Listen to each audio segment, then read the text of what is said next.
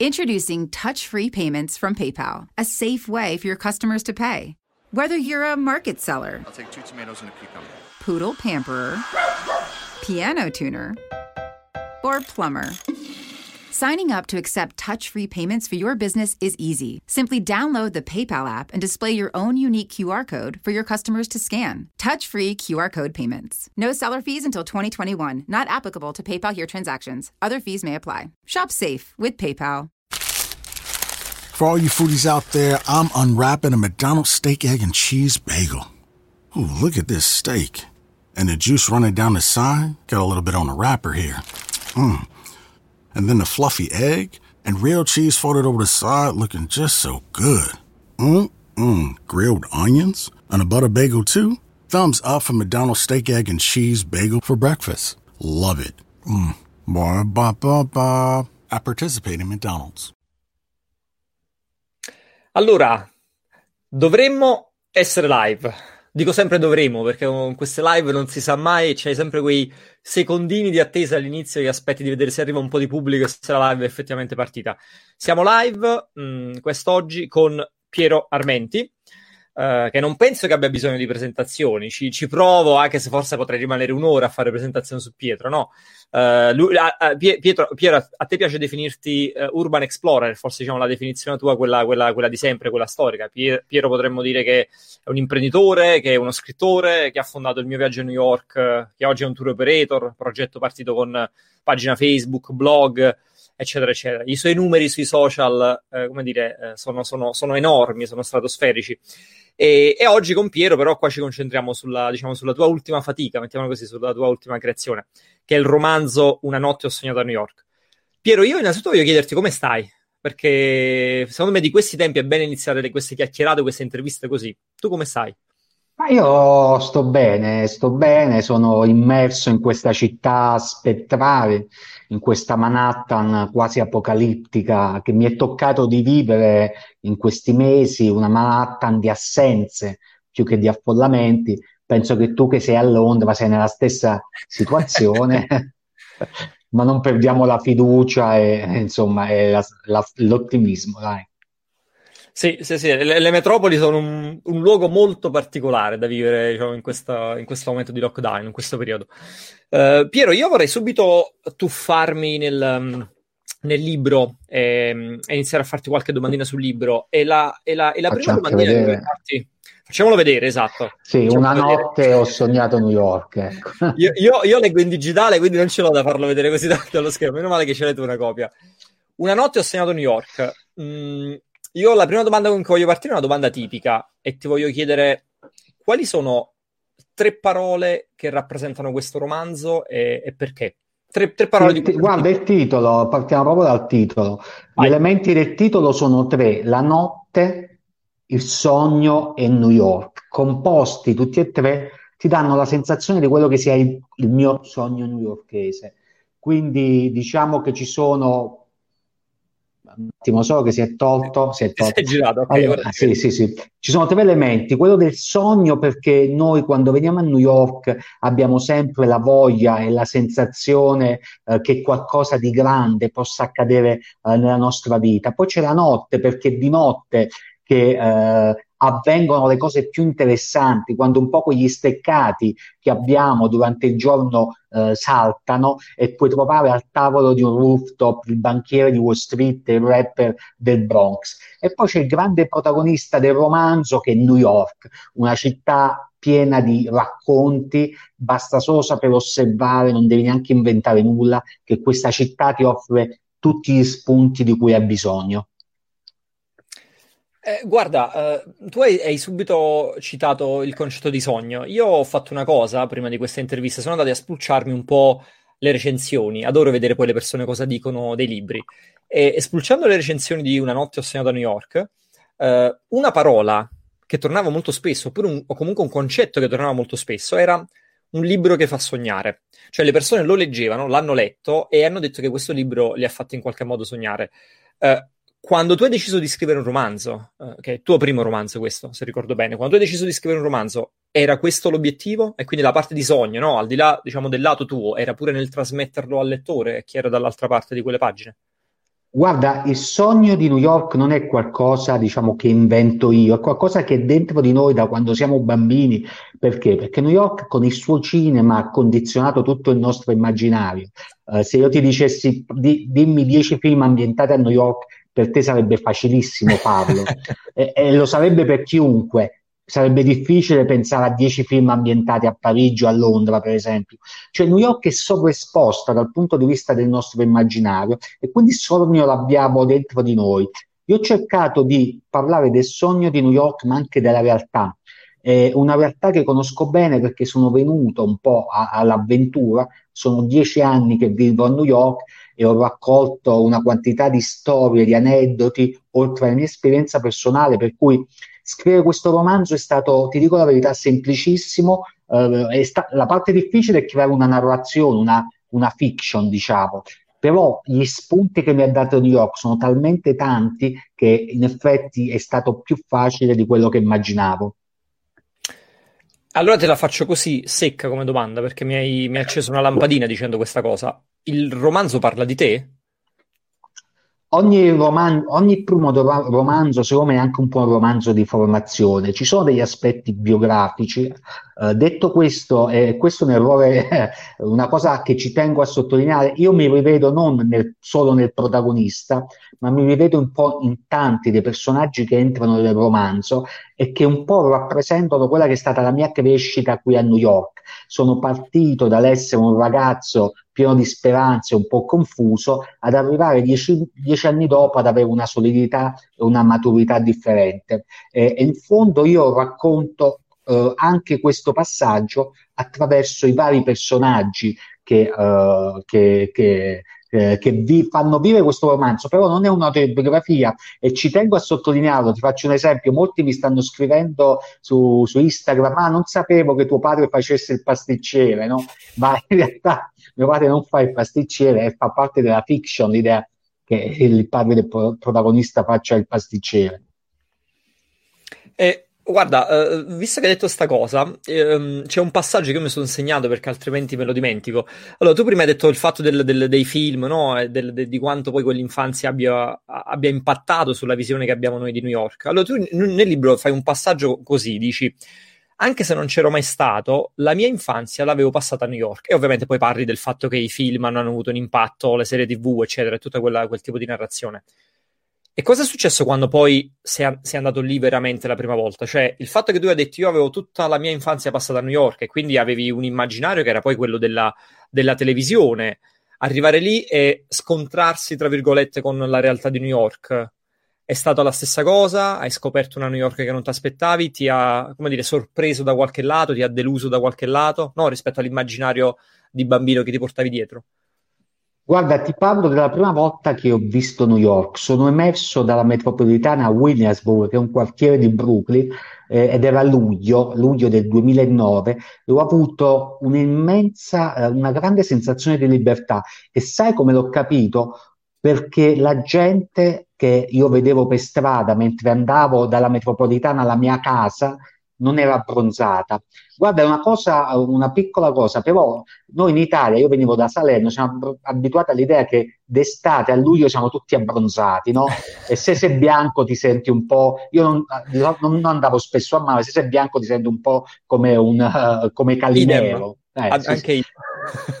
Però vedere che a luglio la gente di New York era tutta bianca, mi hanno detto, caspita, allora non è necessario essere abbronzati d'estate, c'è un'altra libertà, no? Di...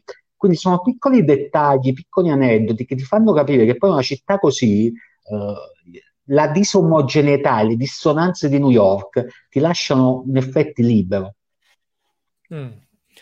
Nel frattempo mh, mm, mh, mm, eh, scorrevo i commenti con, con, la coda dell'occhio e ci sono un sacco di persone che dicono lo sto leggendo, lo sto leggendo, lo sto leggendo, quindi persone lo stanno leggendo in questo momento e qualcuno va, ha detto vi prego non fate spoiler, non faremo spoiler, tranquilli, non diremo come, come finisce il libro, assolutamente no.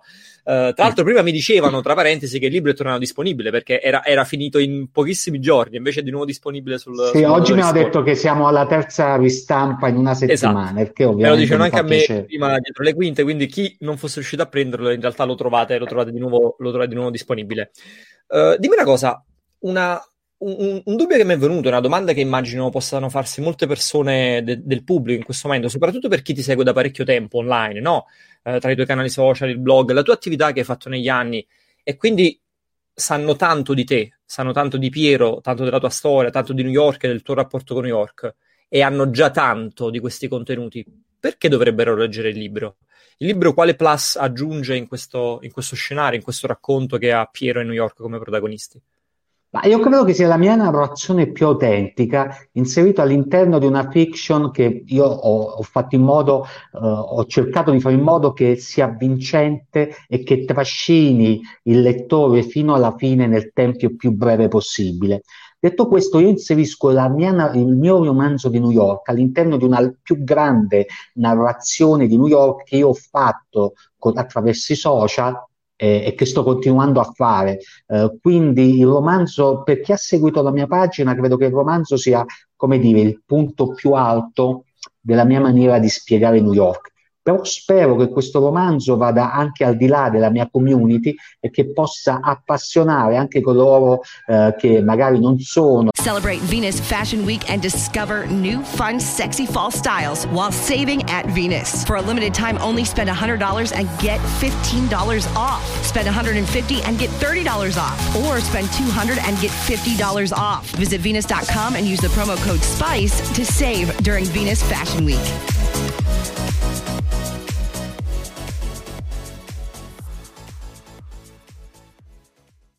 Interessati a New York, ma che possono leggere, uh, vedere all'interno del libro una storia universale di sradicamento, di ambizione. Lo sai la cosa interessante qual è? Che questo non, è, non ho fatto, sarebbe stato facile, non ho voluto scrivere un romanzo d'amore, cioè basare mm. il romanzo su una classica storia d'amore. Quindi un romanzo più complesso dove uh, si parla di aspetti diversi, ma che riguardano una cosa fondamentale che è lo sradicamento, cioè uscire fuori da un, da un luogo e provare a farsi la vita in un altro, che è qualcosa che noi italiani abbiamo vissuto perché l'Italia è un paese di sradicamenti eh, eh, centenari, no? quanti emigrati sono andati via dalle nostre terre, soprattutto da, dal sud Italia, da cui io e anche tu provieni. Quindi sì, penso che sia un prodotto, diciamo, un, un bel romanzo, sinceramente. E quindi in questo scenario lo vedi più come un, più come un punto d'arrivo o come un punto di partenza barra ripartenza? Mettere la bandierina del romanzo dopo dieci anni di... È, punto, è, un punto di, è un punto di arrivo, secondo me, ma anche di ripartenza, perché chiaramente eh, è una bella, cioè un romanzo è qualcosa, anche ecco, parlando dei sogni che uno da bambino, io quando ero bambino entravo nella libreria, c'era la Mondadori a Salerno, su corso, osservavo questi libri, mi chiedevo come si fosse, come si potesse diventare scrittore, no? Eh, e mi sembrava un qualcosa di irraggiungibile, anche perché poi, le, insomma, tu lo sai, gran parte delle case editrici non erano a Salerno quelle che contavano, quindi venivano, questi libri venivano da molto lontano. E quindi, insomma, eh, scrivere il romanzo è stato un momento, un modo anche per fare i conti con quelli che sono i sogni di quando uno è bambino. Mm. Nel frattempo, Uh, ci sono un po' di persone, altrimenti uh, voglio provare a leggerlo qualcuno perché sono veramente tantissimi. Uh, allora, c'è per esempio Ilenia che dice ne vogliamo altri e quindi già chiedono altri libri. Francesco Pappalardo che dice sto mangiando il libro, ogni volta grazie a te mi sento, mi sento a New York. Ciao Piero da Salerno, quindi un po' di persone da Salerno che ci salutano, un botto di salernitano connesso. Si- Silvia che dice grazie perché mi riporti ogni volta a New York con ogni video, con ogni pagina eccetera, eccetera. Ragazzi, provo a leggervi, ma siete veramente, veramente tantissimi.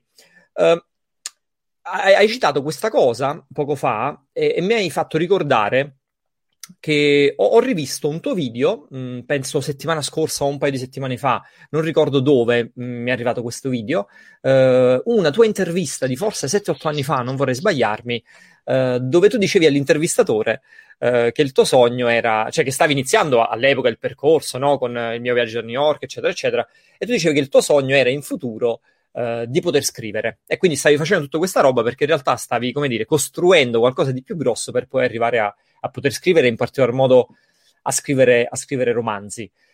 E, e, ora, e, ora, che ci sei riuscito, quindi riguardando quel video, innanzitutto io ho visto una visione pazzesca. Mm, perché come dire, col seno di poi è sempre facile no? vedere le cose, però rivedendolo ho detto cavolo, cioè lui 7-8 anni fa diceva io voglio, voglio arrivare a scrivere dei romanzi.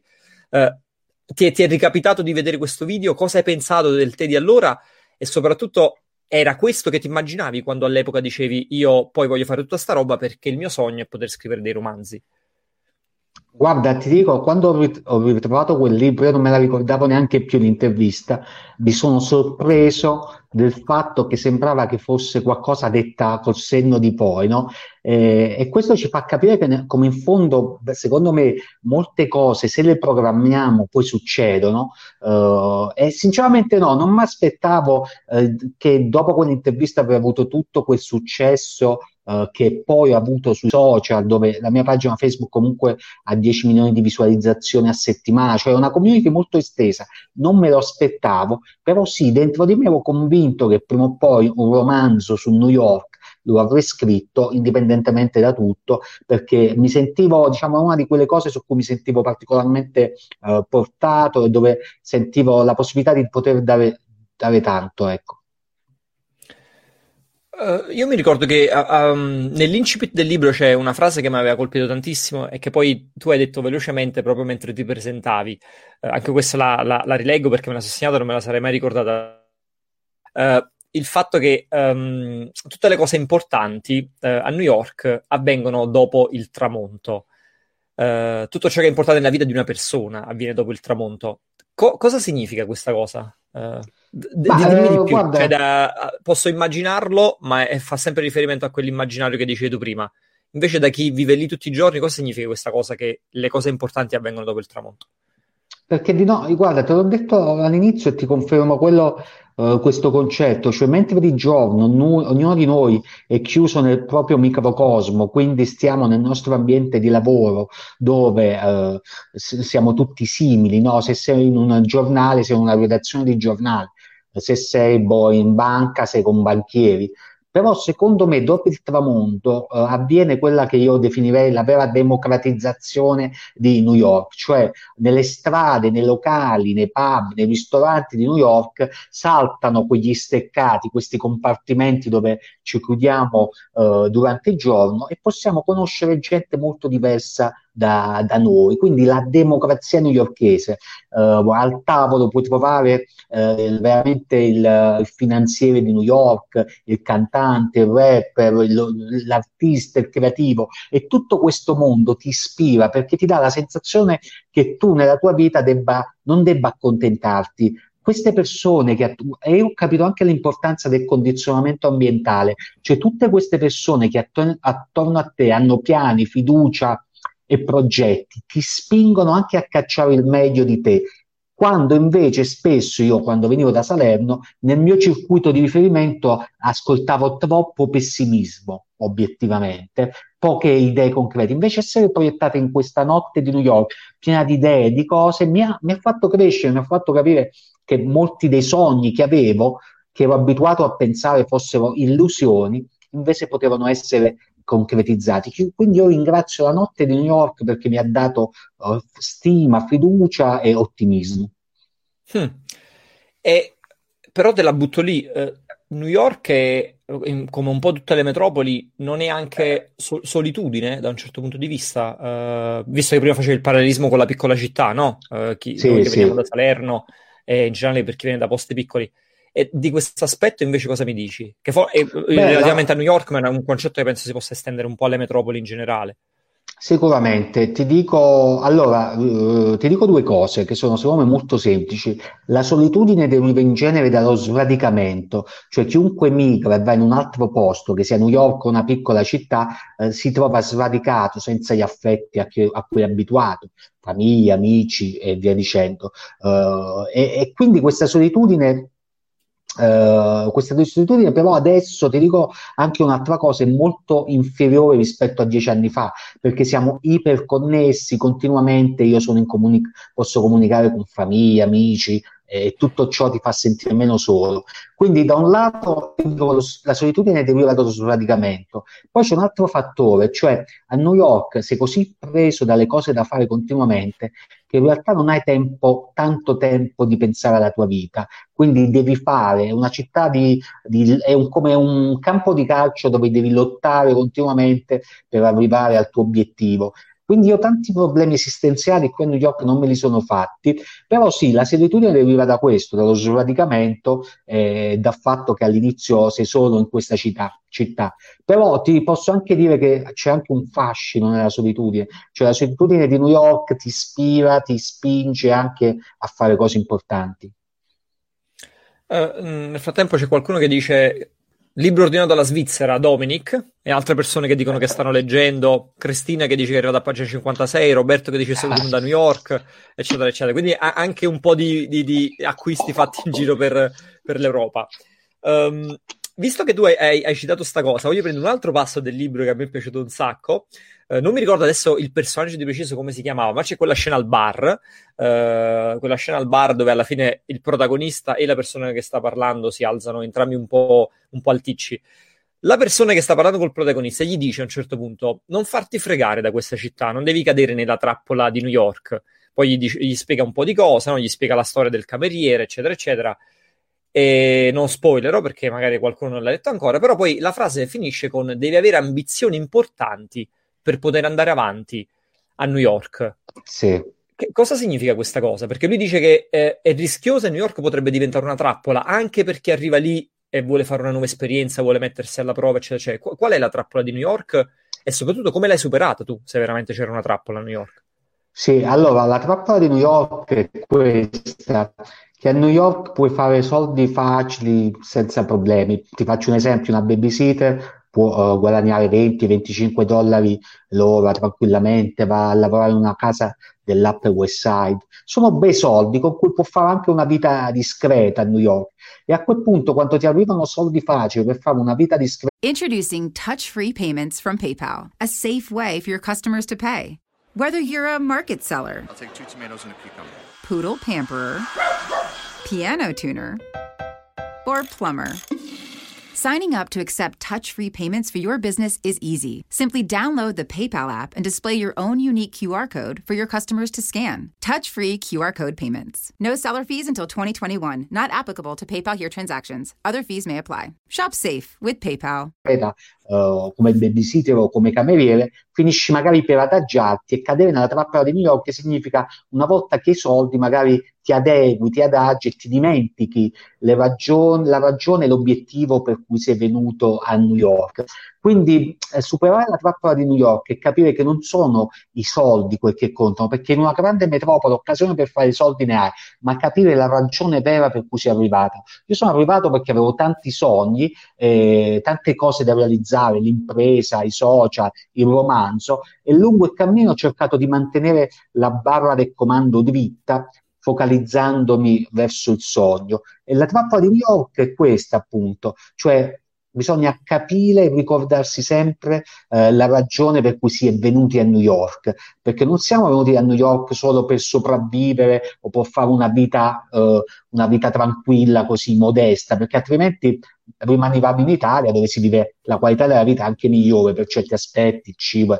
Siamo venuti, secondo me, chi viene a New York, chi va in America, lo deve fare con grande ambizione per raggiungere grandi risultati della sua vita. Se va bene, bene, se no se ne torna in Italia, se va sulla costiera marfitana, si mangia il gelato al limone, guarda il mare ed è felice, è molto più felice così. Ma se vieni in America, devi venire per fare grandi cose.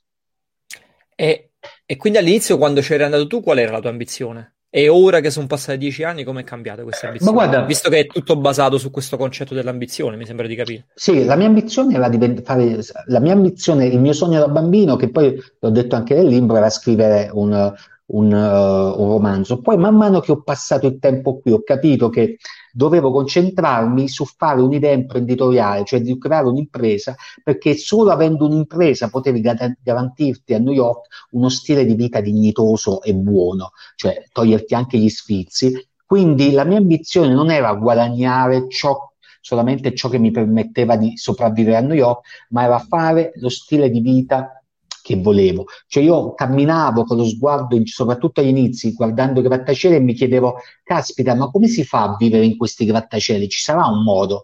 Uh, perché, devo accett- perché devo vivere tutta la vita nel Queens, magari, con i coinquilini? Tu parti così, però devi avere l'ambizione di arrivare sempre uh, più in alto. Quindi io la trappola di New York, perché ti faccio un esempio, ho iniziato uh, a fare la guida turistica, no? Però potevo anche accontentarmi di fare la guida turistica per sempre, avrei, avrei, avrei, vissuto bene, però no, ho voluto investire i pullman, l'agenzia turistica, la sede fisica, il personale. E adesso siamo il tour operator primo per l'incoming italiano a New York. Ma io avrei anche potuto dire, ok, io facendo la guida turistica vivo bene, eh, perché assumermi rischi, perché uscire fuori dalla zona di comfort per fare qualcosa di rischioso che se mi va male perdo un sacco di soldi. Però mi sono ricordato che io l'ambizione che avevo era vivere alle mille luci di Manhattan e non la dovevo abbandonare. Eh, questo penso che sia un bel messaggio perché altrimenti il rischio è di dare solo un, come dire, un messaggio motivazionale, no? Sembra che solo de- devi sognare, devi avere ambizione. Penso che in realtà quello che ci stai dicendo è che poi a quell'ambizione uno si deve fare il mazzo. Cioè tu a una certa ti sei, oh, tirato, sì, su, sì. ti sei tirato sulle maniche e, e hai fatto t- tante cose, e lo stiamo vedendo anche in questo periodo, no? Hai una sì, ma guarda, Raffaele, se, se, io ti dico la verità, se torna queste, se tornassi indietro, non so se riuscirei a fare tutto quello che ho fatto, perché ad avere la forza, perché comunque alla fine è dura, all'inizio è dura, uno non se lo immagina, però andare in America, andare in un contesto nuovo, una lingua nuova, lottare per i documenti, non conosci nessuno, sei straniero, cercare di emergere, questa cosa è avvincente, ma a volte dici, caspita, me ne stavo veramente a mangiare il gelato al limone sul lungomare di Salerno, ecco, ovviamente lo rifarei mille volte, però se penso a tutti gli ostacoli che uno ha affrontato per arrivare a questo punto, comunque non è facile, non è facile. Mm. Um, senti Piero, mm, c'è una domanda che è completamente scollegata dal libro, però la sta emergendo, la stanno facendo molti, quindi penso che un passaggio abbia anche senso farlo, visto che tu vivi la quotidianità americana uh, tutti i giorni. Mi riferisco al, ovviamente al caso di, di Minneapolis, no? avrei seguito sicuramente l'omicidio di uh, George Floyd, quella bruttissima storia, e di nuovo con, esatto, per esempio Fortunato, diverse persone l'hanno chiesto eccetera, eccetera, che è una cosa che, come dire, eh, una tematica quando si parla di questo problema in America che ogni tanto continua a tornare, eh, la polizia, il tema della polizia continua a tornare, cioè, noi ovviamente lo viviamo dai TG, no? Certo. Tu cosa ne pensi vivendola lì da, da, dal vivo, proprio da, da, ormai da diversi anni, vivendo la realtà americana così da vicino? Una, una, anche, perché, anche, perché, nel libro, anche perché nel libro sì, c'è, c'è, un passaggio su questa cosa, quindi diciamo... Sì, sì, ne parlo nel libro, a pagina 39, lo vedevo proprio, proprio ieri, in cui te, affrontiamo questa tematica eh, di come in effetti essere afroamericani in America eh, sia ancora davvero difficile e di tutte le problematiche realizz- eh, relative alla mancata integrazione degli afroamericani nella nazione americana, per uh, parlarti di un termine uh, accademico. È un problema, la strada è ancora lunga, è qualcosa su cui bisogna ovviamente intervenire eh, e ci vuole molta coscienza. Io dico una cosa, per fortuna adesso abbiamo gli smartphone che sono un'arma incredibile per fare delle riprese e difenderci dinanzi agli abusi, ma queste cose sono sempre avvenute qui uh, a New York un, po', un pochino meno rispetto al resto dell'America, sono sempre avvenute solo che non avevamo i video e quindi era mm. facile farla farla franca, eh, questo è uno dei grandi problemi che l'America affronta insieme a quella delle armi, magari a quella della sanità che eh, a volte eh, lascia a desiderare. Fa parte, ogni paese ha sue, delle sue problematiche e queste sono quelle su cui si confronteranno gli Stati Uniti da adesso nei prossimi anni. Sono scene terribili e che fanno molto male e sono orribili, sì che è un po', se ci pensi, un po' il lato oscuro, no? A volte dell'America. Se, sembra che altrimenti raccontiamo sempre solo il sogno americano, in realtà su questi temi loro hanno ancora tantissimo da Sì, da, ma guarda, fare, io, no? io Raffaele non lo chiamo il lato oscuro, perché se ne parla, c'è consapevolezza, uh, ed è una consapevolezza bipartisan, cioè da sinistra a destra, anche Trump, che è molto accusato, ieri in dei tweet ha espresso ovviamente il suo cordoglio verso, verso la vittima. C'è consapevolezza, però è la, la sensazione che a volte si trasforma in scoramento e che nonostante questo eh, non, si ries- non, si riesca a risolvere questa, questa, questione in brevi tempi, cioè che ci sia ancora troppa strada da fare. E tu dici com'è possibile se è così evidente, così chiaro che qualcosa non va, che non si riesca a risolvere domani, no? Eh, se, eh, ma bisogna ancora aspettare, aspettare. Eh, ci vorrebbe una maniera per accelerare la storia, diciamo così, per arrivare a quel punto in cui, eh, però è chiaramente questa è una questione dall'altro lato che si trascina da anni. Non ci dimentichiamo che gli afroamericani sono l'unica componente che è venuta qua trasportata come schiava, non è arrivata, eh, non è arrivata di sua volontà e fino a un certo punto non avevano neanche diritti eh, civili, non, erano proprio un corpo estraneo in questo paese. Quindi c'è una storia che viene da lontano, di difficile integrazione. Eh, adesso fortunatamente si sta migliorando, però la strada è ancora tanta. E, e, tu, e tu, come mai hai deciso, diciamo, di, di, inserire anche un elemento di questo tipo all'interno del, del tuo romanzo, della storia? Perché ho, ho cercato in questo, in questo romanzo di affrontare anche tematiche di attualità e di inserirle in un modo o nell'altro affinché chi legga il mio romanzo abbia anche la percezione di qual è allo stato dell'arte la discussione e il dibattito che si affronta che si affronta qui negli Stati Uniti. Quindi emergono questi, questo problema emerge in una semplice battuta che però penso sia illuminante ed emergono anche altri problemi. Uh, rimanendo sul libro, um, da, da, da, scrittore anch'io so che scrivere un libro ti insegna tanto uh, e quindi sono curioso di chiederti quando durante la stesura di Una notte ho sognato New York, qu- quali, quali, sono stati gli insegnamenti principali o delle cose che sono successe che non ti aspettavi, un imprevisto, che ne so, un errore lungo la strada o semplicemente un insegnamento, no? Quando diceva guarda Raff è capitata sta cosa ed è stata inattesa, però è stata bellissima. Ti riferisci a cosa? Allo scrivere il libro? Durante la, sì, durante la stesura proprio de- del libro, no? durante la, quando scrivevi la storia, quando buttavi giù il contenuto. Guarda, io quando ho scritto il romanzo, per andare ter- per parlare tecnicamente della scrittura, eh, sapevo dove iniziare, sapevo dove arrivare, arrivare ho seminato lungo percorso, il percorso del romanzo dei personaggi e ogni personaggio ha una storia lineare, quindi non c'è solo il protagonista che parte da un punto e arriva a un altro punto, ma ci sono anche altri coprotagonisti che partono da un punto e arrivano ad un altro punto. Quindi la storia intreccia diversi personaggi e ognuno di questi personaggi si trova ad affrontare delle problematiche che sono universali, eh, anche sentimentali, eh, di rapporti umani. Quindi, diciamo, quello che mi è piaciuto di questa, nello scrivere questo romanzo è di come ho visto crescere all'interno della narrazione gli stessi personaggi, cioè li ho raccolti di un punto. Let's go! kids' days are filled with adventure, and Go Go Squeeze is there for every run, jump, step of the way. Made from wholesome ingredients like 100% fruit and veggies, real yogurt, and no artificial anything. In Go Anywhere pouches, so our kids can keep going wherever their adventures take them. Go Go Squeeze, you make the memories, we'll make the snacks. Find us in the applesauce aisle. E sono riuscito a portarli ad un altro punto e spesso non me lo aspettavo, cioè la storia si è creata da sola, si è, si è svolta quasi io, è come se fossi stato solo il testimone di un qualcosa che accadeva lontano dalla mia volontà ed è una bella sensazione. Cioè quasi come a osservare i personaggi sì. da, da, dall'esterno, Bravo, come se non fossi parte esatto. di, que- di quel processo. Esatto. E, com'è stata questa cosa? Cioè, nel senso, ti ha sorpreso? Ti, mi ha sorpreso, ma mi ha fatto capire anche molte cose di New York. Cioè, scrivere questo romanzo ha, signific- eh, ha, significato per me anche confrontarmi con quella che è stata la mia vita a New York, eh, perché molti di questi personaggi sono, alcuni sono davvero esistenti, altri sono aneddotici, eh, e mi ha fatto, mi ha illuminato, cioè ho capito meglio eh, cosa ha significato vivere dieci anni a New York. Chi, Sai qual è un'altra cosa molto bella? Il tipo di persona che si incontra a New York, che è molto diversa.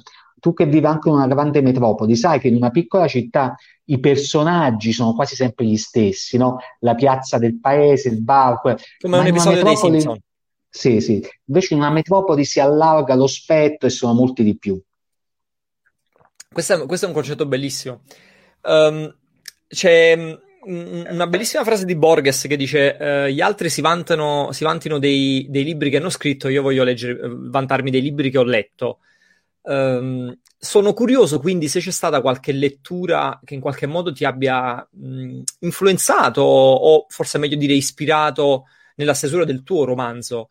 Uh, non cosa leggi, quali generi ti piacciono, eccetera, ma qualche libro che dici questo ha avuto un impatto oppure questi due hanno avuto un impatto mentre Guarda, scrivevo o, o mentre te li, faccio vedere, te li faccio vedere perché ce li ho proprio qua e sono due prime edizioni originali Vai, di due libri, due libri che io amo.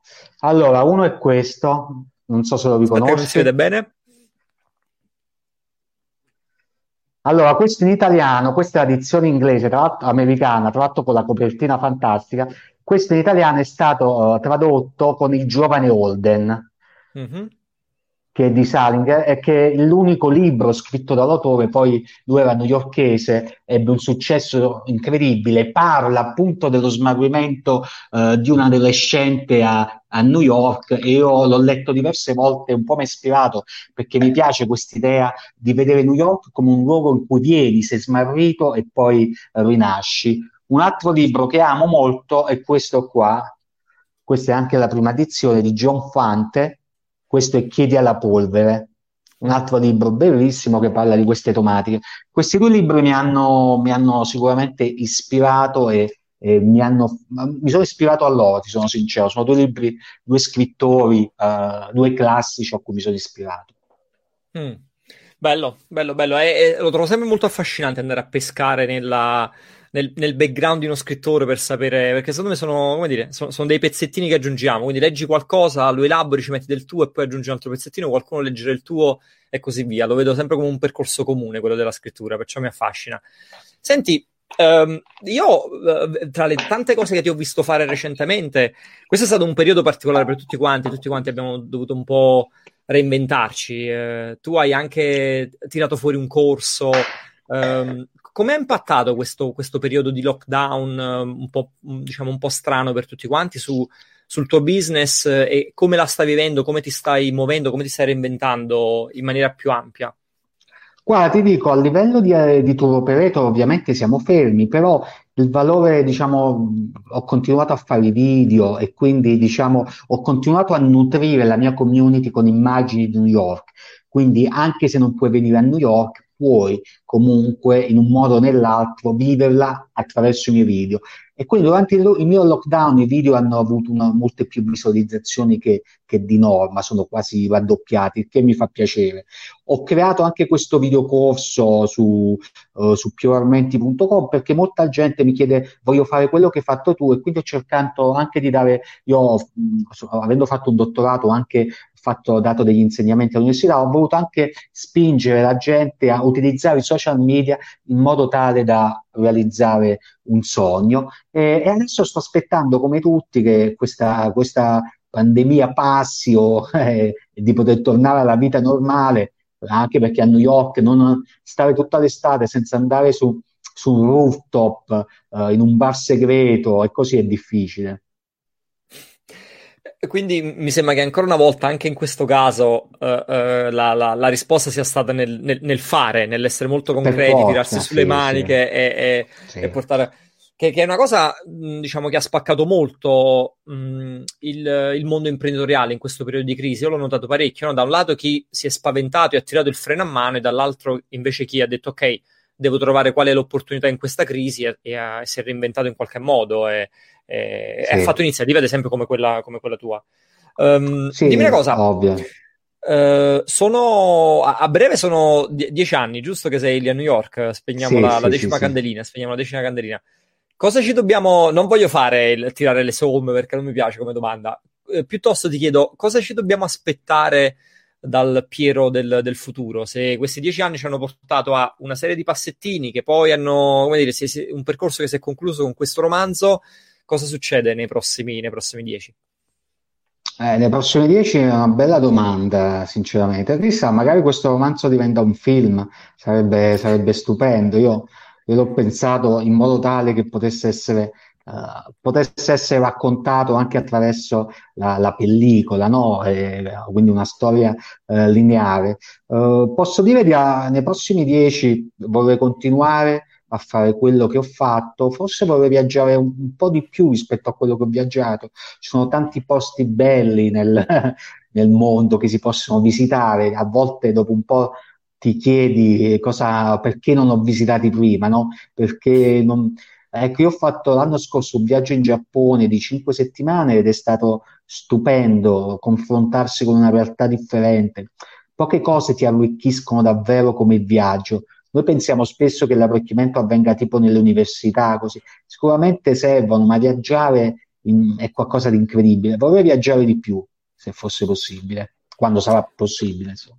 Più, più, di una persona aveva scritto la cosa del, del, del, film, te lo confesso. Anche Natale, qui dico bravissimo, un film. Pure qualcun altro prima ha detto non vedo l'ora di vederlo su pellicola al cinema. Quindi la cosa del, del film ha ispirato parecchie persone. E ci vedi altri romanzi, quindi in questo scenario? Uh, sì, do, sì sinceramente sì. Sì, perché io in realtà questo romanzo, cioè lo, uh, chi lo legge, chi arriva alla fine, capisce che ci potrà essere una continuazione. Ah, ok, ok, quindi anche proprio ci potrebbe uh, essere la sì, storia sì, che ripre- ok, ok, ok. okay. Però non voglio svelare ovviamente nulla. No, assolutamente, non, non spoileriamo che ci ammazzano. chi di coloro che hanno già letto il romanzo potrà confermare che eh, c'era, potrebbe esserci, sì. Guarda, eh, sei stato super gentilissimo. Voglio farti due domandine velocissime prima di, di, di salutarti. Non ti voglio te- perdere tanto tempo. Nel frattempo Al- altri, mille, altri mille complimenti, ragazzi. Perdonatemi se non vi leggo tutti, ma siete veramente tantissimi. Grande Piero, ciao Piero, salutami New York, grandissimo Piero, complimento Piero, eccetera, eccetera. Uh, volevo chiederti qual è la cosa che speri questo romanzo lasci alle persone, ai lettori? Quindi che, che speri, il messaggio che vorresti arrivasse veramente al, al, al tuo pubblico. È un messaggio semplice che Uh, spesso siamo immersi uh, troppo spesso in un mare di pessimismo uh, per cui a volte ci sembra tutto troppo difficile, è come se annegassimo in questa sensazione soffocante di non avere alternative o strade di vita. io invece penso questo, che basta inseguire la semplicità e, e, e coltivare le nostre passioni e qualsiasi cosa accada nel nostro futuro sarà una cosa meravigliosa, che non vuol dire arrivare a diventare una star tipo Lady Gaga, ma vuol dire riuscire a fare una vita in cui possiamo guardarci allo specchio e dire però sono soddisfatto della persona eh, che sono diventato. Quindi vorrei che questo eh, romanzo eh, dia comunque fiducia, sì, fiducia.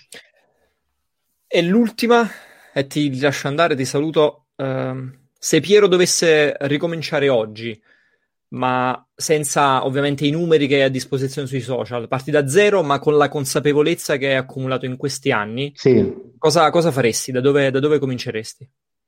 Racconterei l'Italia. Se dovessi cominciare adesso, racconterei l'Italia, racconterei le mie terre, la mia terra agli americani e fare la stessa cosa che ho fatto a New York per l'Italia, uh, per gli stranieri.